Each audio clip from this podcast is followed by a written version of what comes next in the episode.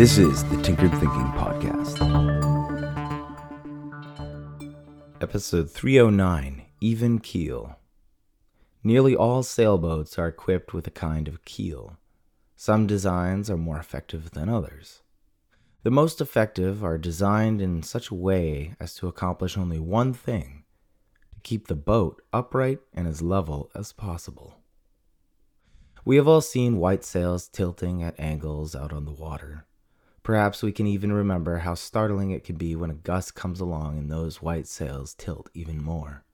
We wonder, are they going to go over? For the well designed boat, this is not an issue. A boat with a proper keel might get rolled, but will self right. This means that no matter what the circumstances, no matter how big the storm, such a boat will always be leveling back to the right position. Some boats, on the other hand, make a trade off in design and sacrifice this amazing capability for other things. Often these trade offs are either for more comfort or more speed. Disconcertingly, there are a great number of racing sailboats that float very well upside down. Their keels work very effectively until a point. Once flipped, they stay flipped. Regardless of experience on the water, anyone can easily imagine that such a situation is far from desirable. A self righting boat, if rolled, presents a platform on which to plan and execute a next move in order to survive, even if all the rigging and sails have been torn off the boat. On the other hand, a boat that is rolled and stays completely upside down is a far more difficult circumstance. The images of these designs present an allegory for how we react to the unfortunate circumstances of life. When a storm comes along and rolls us, do we always self right? Have we trained our mind and designed our thinking so that we are always trending towards a calmer, more thoughtful reaction? Or do we stay toppled? Do we react emotionally and ineffectively and do we continually entertain those first thoughts in reaction to a storm of life in order to continually feed our anger, our sense of unjust treatment, and bad luck? It wasn't too long ago when the whole notion of physical exercise and training the body was a strange and uncommon practice.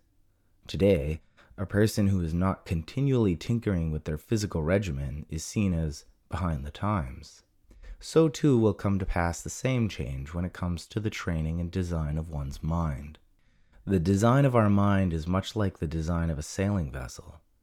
Instead of physical dimensions and smooth hydrodynamic lines, the design of our mind is a function of the ideas we tinker with, the axioms by which we operate, and the training we engage with in order to strengthen connections between different parts. Indeed, the whole concept of having an even keel is becoming more and more applicable as science delves into the mechanisms of the brain and how different practices affect our brain.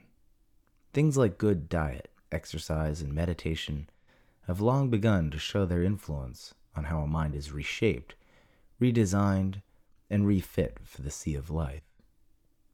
We can perpetually wonder how can I tinker with this design and make it just a little bit better.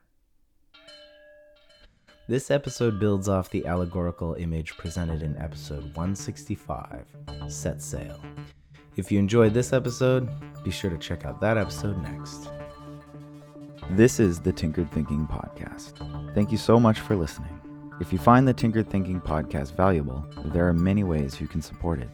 You can review it on iTunes you can share it on social media with your friends. You can blog about it or discuss it on your own podcast, or you can support it directly. And you can do this on the support page at tinkeredthinking.com. Both one time support and monthly subscription support options are available. Thank you for your support of the show. It's listeners like you that make all of this possible. Any feedback or questions are always welcome, so feel free to reach out. And until tomorrow, remember to be careful about the context.